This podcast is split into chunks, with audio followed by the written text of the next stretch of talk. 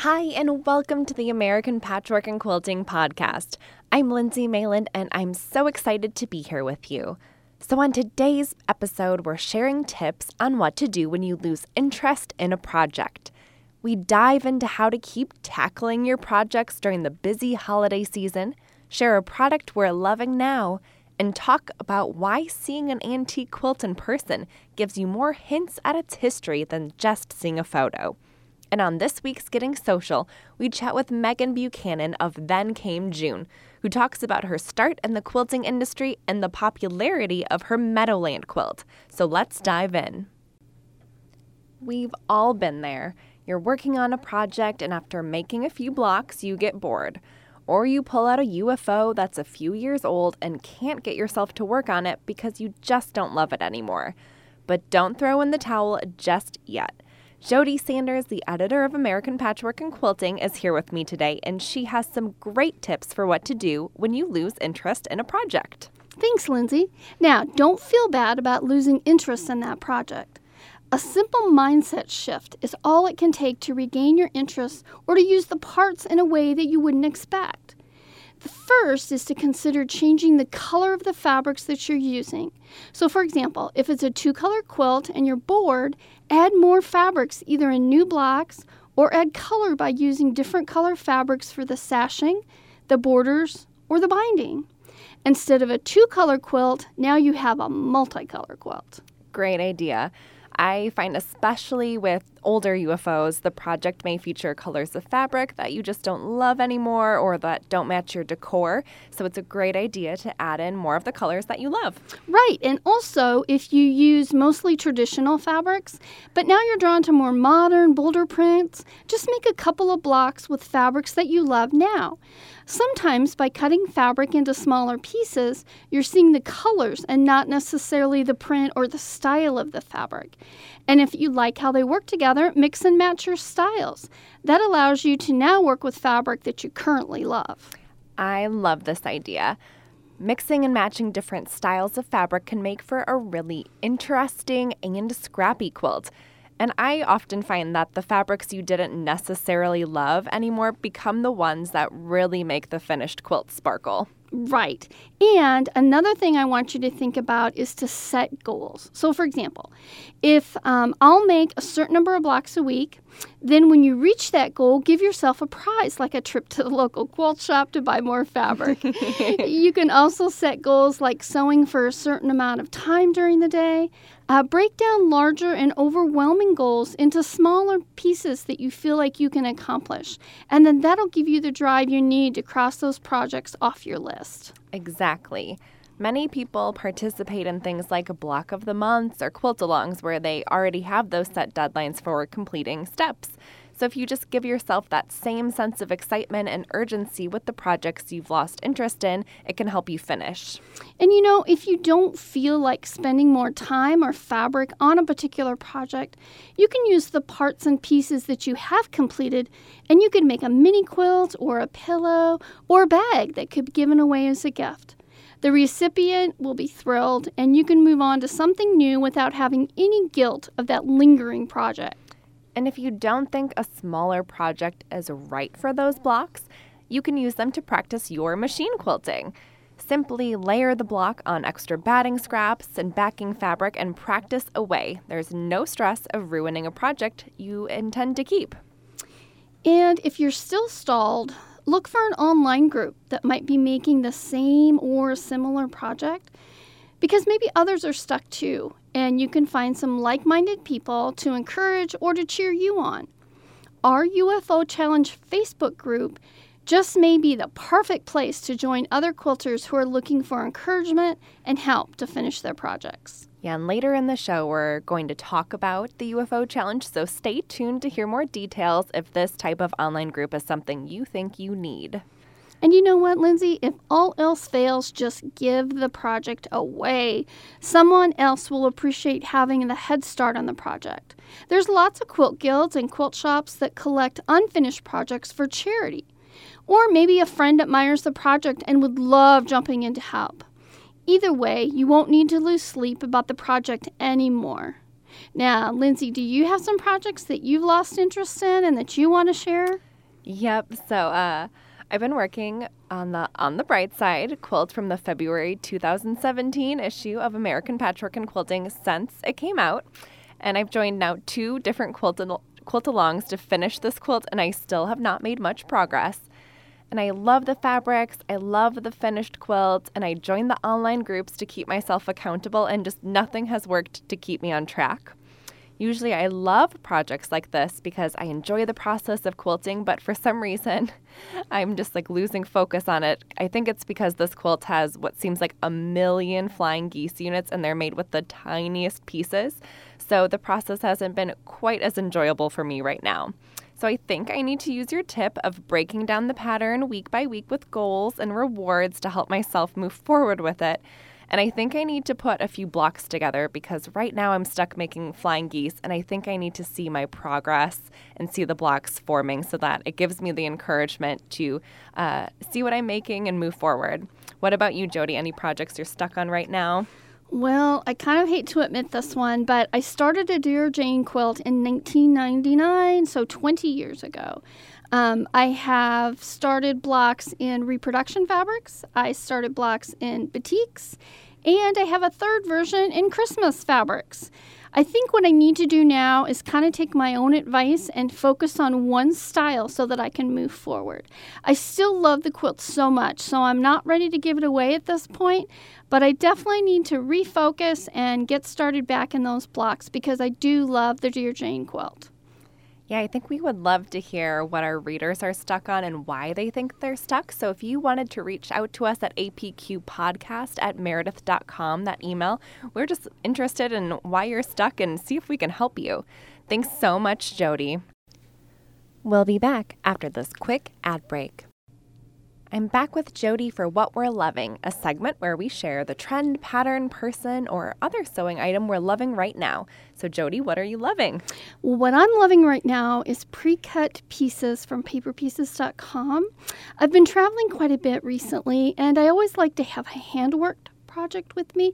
Seems that flying or traveling is not easy these days, and there's sometimes a delay or something that uh, just takes longer than we think, and so it's always nice to have a little bit of handwork in a baggie with me. I've been into English paper piecing, and I love working with different shapes, but tracing those uh, shapes on templates can sometimes be time-consuming, and the pre-cut pieces make that prep work so much easier, and it allows me to get to the part that I love best, picking the fabrics and sewing them together much faster. I love it. I recently bought some for a thimble quilt I'm making, and it worked out so great. Next, Jody will be doing Collector's Corner, a segment where we explore antique quilts or supplies and their history. I love vintage fabrics, and I especially like late nineteenth century and early twentieth century fabrics. I'm a quilt collector, but I'm also a collector of vintage quilt tops, and I especially love ones with lots of different fabrics in them. Now, I want to be knowledgeable about the time periods and being able to accurately identify if a quilt is actually a vintage quilt or a reproduction quilt. Sometimes people will say to me, why would you pay money for just a quilt top? It doesn't have batting, it doesn't have backing, it's not quilted, and if it's poorly constructed, they're really indignant. What a waste of money. But for me, it's not necessarily about the end result of making the quilt, but it's about studying the fabrics in the quilt. As I mentioned earlier, I like tops with lots of different fabrics. For me, the more the merrier. A vintage quilt top can be like a textbook of a particular time in history. For example, let's take a look at the color gray. Gray is a really popular uh, color in quilts today, but it was also popular over one hundred years ago. It was thought that Queen Victoria, who wore black mourning clothes from the time of Prince Albert's death in eighteen sixty-one until her death forty years later, influenced the popularity of black, gray, and purple of that time period. Now, that can help date a quilt top. When you look at vintage grays carefully, some are actually a black ground with a white print, or vice versa. You might not be able to see that in a photograph, in a book, or online, but if you actually have the fabric in front of you, you can see that level of detail. Motifs uh, in particular colors can also help us date a quilt.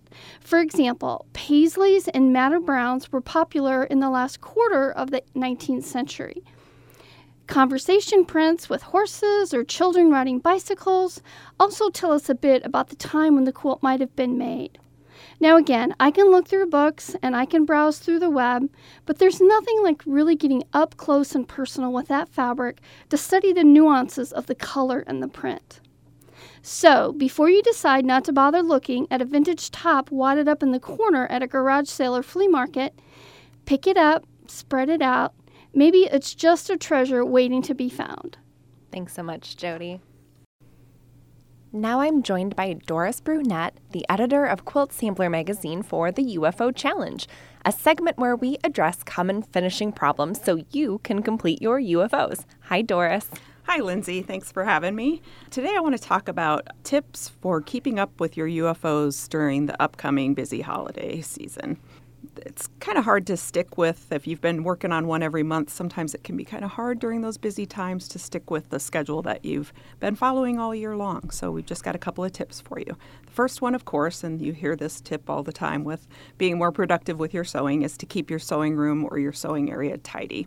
And it really does make a big difference. If you clean it up a little bit after each session of sewing, it's going to help when you come back to dive right back into your project and not have to like put things away then or find things or just get discouraged and walk away because things are a mess. I tend to lose my rotary cutter underneath thrown away fabric all the time if I don't, uh, or not tossed aside fabric, I should say, if I don't um, clean it up right away. So it's always a good idea. And I think, too, if you are having company during the holidays, just keeping things tidy means you have less cleaning to do right. of your sewing space, especially if it's a public space or a shared right. space you, later on. You don't have on. a door that you can just pull closed. Keeping it tidy will save you a lot of uh, stress, last-minute stress if uh, some friends drop by or something. Yep. So another tip would be to have your U F Os organized, and we've talked about this before in our podcast. It really comes in handy, especially if you have like that light bulb idea that you've got that impossible to buy for person on your list, and oh my goodness, hey, that flannel quilt that I started,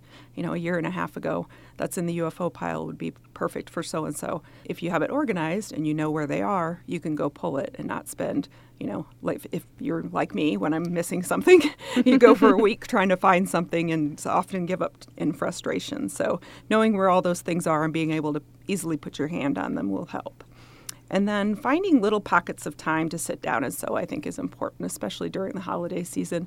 A lot of people are stressed out or get stressed out about things over the course of the holiday season. So it can be therapeutic for you to sit down and sew and quilt. So even if you find just a little bit of time here and there, take a project with you that needs some binding finished on it. Um, if you have to go sit and wait for your kids to come out of school or practice, sit in that car line and wait, um, have some hand sewing like that with you. Or you got dinner in the oven and um, you know it's timed for forty-five minutes.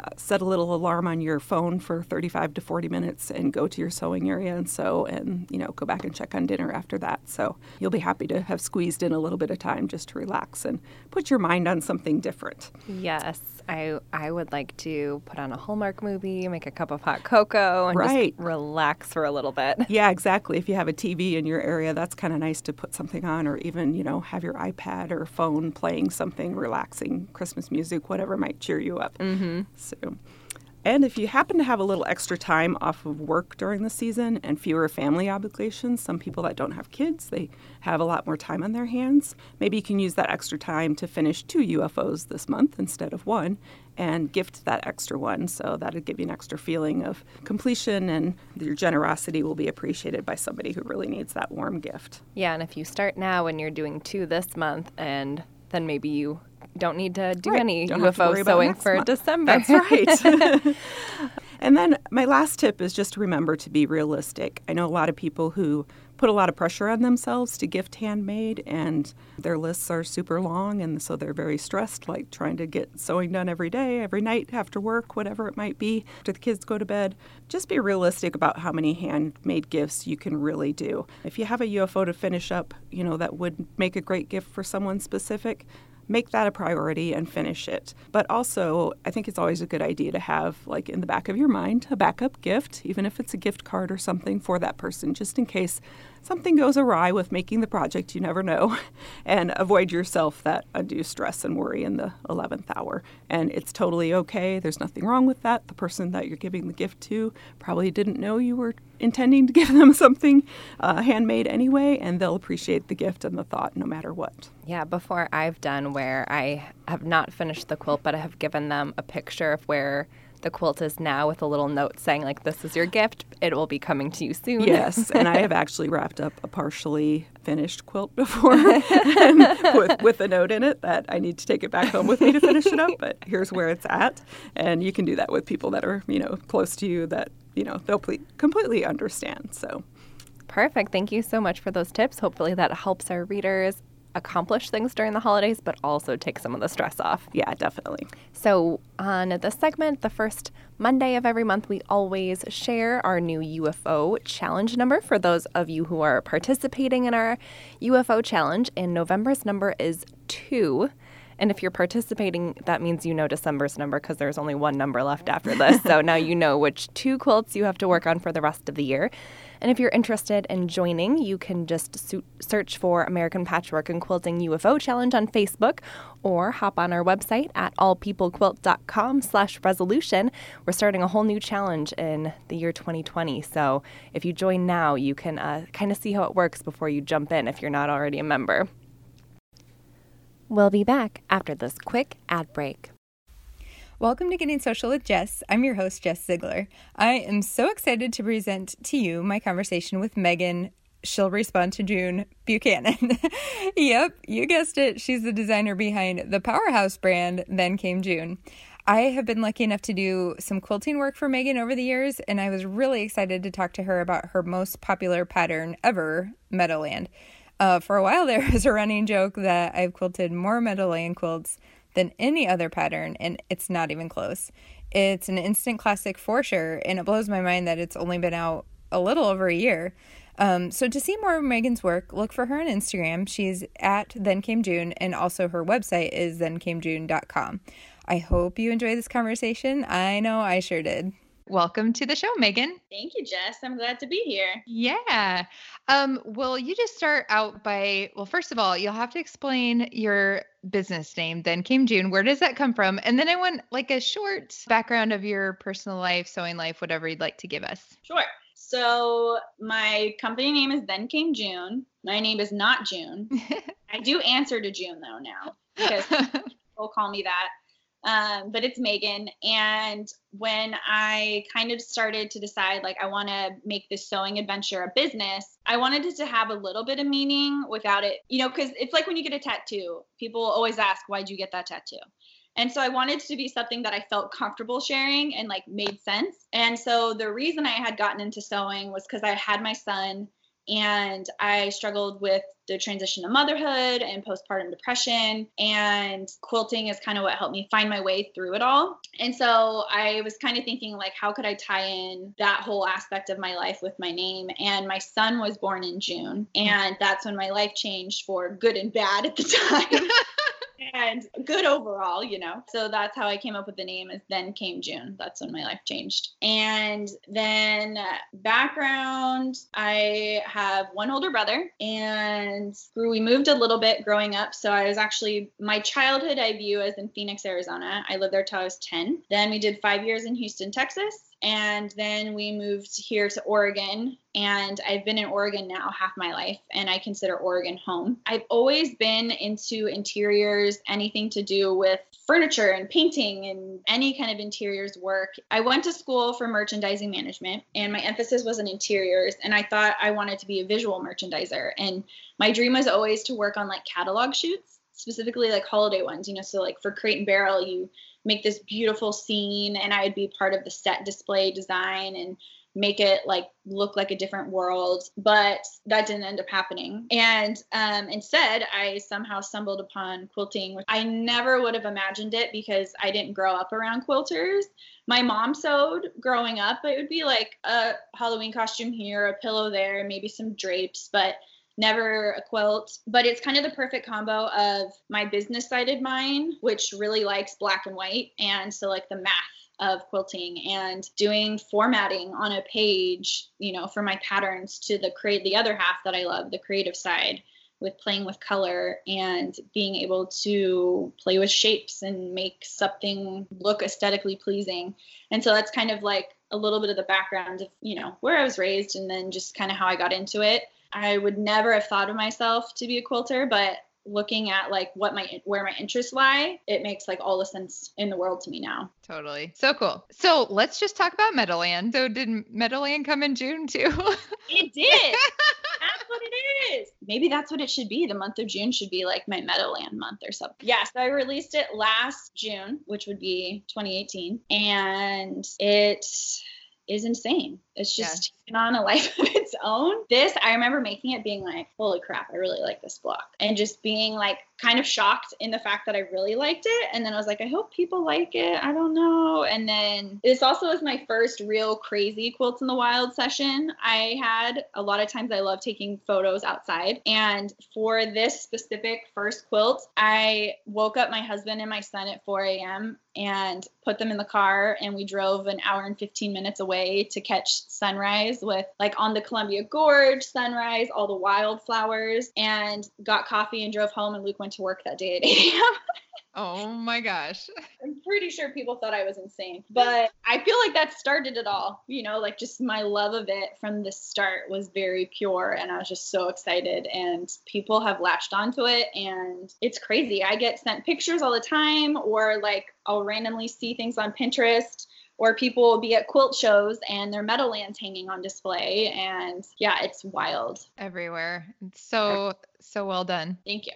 I just worked so hard to get it released. Luckily, it, I mean, it's by far my most popular pattern, like by a million. I've had quilt friends being like, what do you think it was? Like, what was that combo to make Meadowlands? Tell me, tell me. So it's really, I'm just a genius. No. So I think it was a lot of things. I think the fact that it's fat quarter friendly or half yard friendly, so it's really easy for shops to kit, and it's mix and match. So here's some of my like behind the scenes, I call quilt intelligence with designing and releasing, is I luckily have had such a great relationship with Modern Domestic here in Portland, and they're a modern woman run quilt shop who both of the um, owners have been in the industry for a long time, have worked with distributors. So they have like back end experience that they were able to share with me from the start, like from the very start of me designing my first pattern to encouraging me on how to price it. Like when I went into paper patterns, and here's like the store's perspective on how we set, like, you know, how we make money. Right. And one of the big things is, say you have a quilt pattern that has, you need five fabrics and they're all different cuts, you know, half yard, quarter yard, five eighths, whatever. When a customer's in the store, they have to make a game time decision that this fabric is going to be the pop of color, the small color.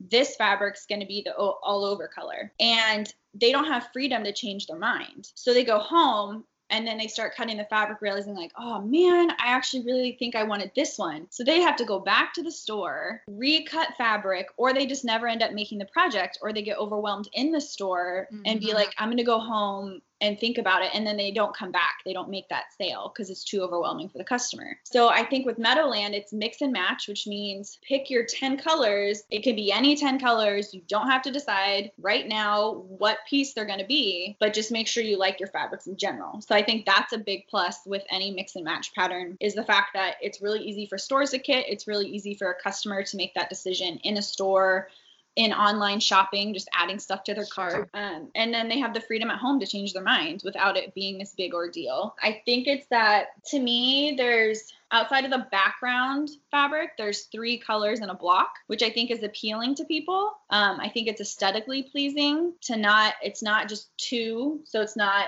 equally contrasting colors. So you get to play with darks and lights and mediums. You get to play with something popping in one block and then it retreating in another block. Meadowland doesn't have sashing, which I think is, I'm like a love-hate relationship with sashing. I think it's totally necessary for some patterns, but it's my least favorite thing to do because I'm like, all my actual work's done. Now I have to just sew all these stupid strips together. These are just borders, more borders. annoying fabric. Like, and so I think that's a big plus, is there's no sashing. I think the other thing with Meadowland that maybe is what lends it to being a popular pattern is your fabrics get to be displayed a little bit more because they're larger cuts. Bigger chunks. Yeah. Yeah. Yeah. Being able to see it, see a lot of what you're using instead of like wasting a ton of the fabric. But yeah. And then I think it was truly timing. Like I made a lot of options. I made, I think before my pattern released, I made three to four Meadowlands just promoting. And then I had so many quilters. And I think that's what, you know, so many people saw, like, oh my gosh, I thought this was my favorite. And I just saw this person post this one. And now I love that. And I think it was kind of like a perfect storm of that aspect. And it being summertime, like the into summer, it's a quick sew. It's kind of an addicting block to make. And I think I lucked out. But after I released it in June of last year, that was my highest sales month I'd ever had. And it just like kept going and kept going and kept going. And I kept going, like kind of moving on. Like I had other things going on. I had other patterns to release. And I had all the sew alongs that were starting for the holiday collection we had released in April. Yeah. And it was just going. And I never had an opportunity to stop and be like, hey, you guys love Meadowland so much. Let's do a sew along for it. And so when that started, I think I announced that in January of this year. And January is my highest sales month I'd ever had after I released it. And I ended up having close to three thousand people sewing along with me. It was like the second I had the opportunity to really be like, hey, you guys have definitely shown me you love this pattern. Like, how about we like really look at it now? And I give you, you know, when I write a pattern, I try my hardest to make it clear how I made it look, how I made it look. Mm-hmm. Because a lot of what I'm doing plays with color, plays with gradients, plays with this fabric needs to be more dominant than this one to get the overall look. Like the instructions, easy peasy, you can make it. But it's been clear to me through a lot of help of testers too, if they're like, you know, I started making it, but I realized that it didn't look like you because you didn't give clear instructions of maybe this color has to be the more dominant one to get the aesthetic look of what I'm doing. And so I try to be as clear as I can about kind of color placement and how to pair colors and how to work with them in the pattern itself. But then I take it to a whole nother level when I am doing a sew along and I'm trying to give them kind of theory, like how I really look at the world and how I look at color and how I play with fabrics. And, and I spent a lot of time doing that with Meadowland um, during the sew along this spring. And then it's just, it has just taken off. Like it's everywhere. When you said you released it last June, it feels like it's been around forever, you know? It's like, I, it still like shocks me to this day, like how much, and the fact that, I mean, I know this isn't truth, but there's so many people, I feel like this is the pattern that no one just makes once. Oh yeah. I'm pretty sure everybody has made two of them. Like unless they just finished their first one, they've at least made a second one because it is so fulfilling and it's easy to take your stash out. And the fact they do give you some scrappy instructions and um, yeah, I can't believe. Yeah. So it's been like a little over a year that it's been out. Well, what's crazy too about Meadowland is, so I had that sew along in the spring. And when I did a poll for the sew along for the fall, what I've decided instead Instead of like just doing sew-alongs whenever or whenever a pattern releases is I'm just going to do probably two a year. Like a Then Came June spring sew-along and a Then Came June fall sew-along and kind of let people vote like what's the next pattern you guys really want to do instead of it being like correlating to a certain pattern. And so I didn't include Meadowland with the fall option because we had just done it. But like a few weeks later, I had people asking, like, are you going to do another Meadowland sew along? Like, I didn't get to join the first time because it did, like, you know, it's kind of snowballed and now all these people found me from it. It's definitely, if anyone's going to buy a pattern from me as their first pattern, it's probably eighty percent going to be Meadowland. And there was, like, I think I took a story being like, would you guys want another, like, if I made it like an annual sew along, like the Meadowland sew along? And overwhelmingly, yes, which shocked me. I was like, what? Like people don't want to keep making it or they want to oh, yeah. do it again. And so that's what's so wild to me. But I, I am still just so amazed that because a lot of people you can see, I don't know if people know this, but I can see who says yes and no to like stories, oh, yeah. you know, whatever. And so many of them I know participated in the last one. And I was like, dang, people really love sew alongs. True story. Uh, I've really enjoyed talking to you. Everybody, if you haven't checked out Meadowland, what are you waiting for? You're what? You're missing out. Are you are you even a quilter? Do you yeah. even quilt, bro? Oh, man. Oh, well, yeah. Thanks for joining us. Thank you, Jess. Thanks for having me. Megan is such an exciting designer who isn't afraid of going bold. We've joked before that as me as a quilter, I'm always trying to play it safe and never detract from the piecing. And she is more of a go big or go home kind of a person, which makes collaborating with her really fun. Uh, her patterns are generally fast finishes, and the way she helps guide quilters through color and fabric selection, I think, is a huge bonus, especially if you're a beginning quilter. So make sure to check out her work if you haven't already. Um, and thanks so much for listening today. If you'd like to reach out to me, I'm Jess, and I can be found at Threaded Quilting on Instagram. So come say hi. I hope you have a wonderful week. Before we leave today, I wanted to quickly highlight a review of our podcast. So this one came from Nan- Nancy H. twelve eleven, and she says, a few months ago, I began listening to podcasts daily, and it was only a matter of time before I came across American Patchwork and Quilting's podcast. I've enjoyed their magazine since I began quilting, and I love that it has evolved with the times while staying true to its roots. I now listen as I start my day and always when I'm in the car. I'm currently back to the archives in two thousand sixteen. I might be the only one at the gym brushing up on organization tips while I burn those donuts off. Thanks for everything you do to keep the content fresh and fun and for bringing the crafting greats to us. Thank you so much, Nancy, for your very kind review. Um, so if you want to, please reach out to us at apqpodcast at meredith dot com. We can send you a little gift. And remember, if you love this podcast, please leave us a review. We may feature yours on an upcoming show.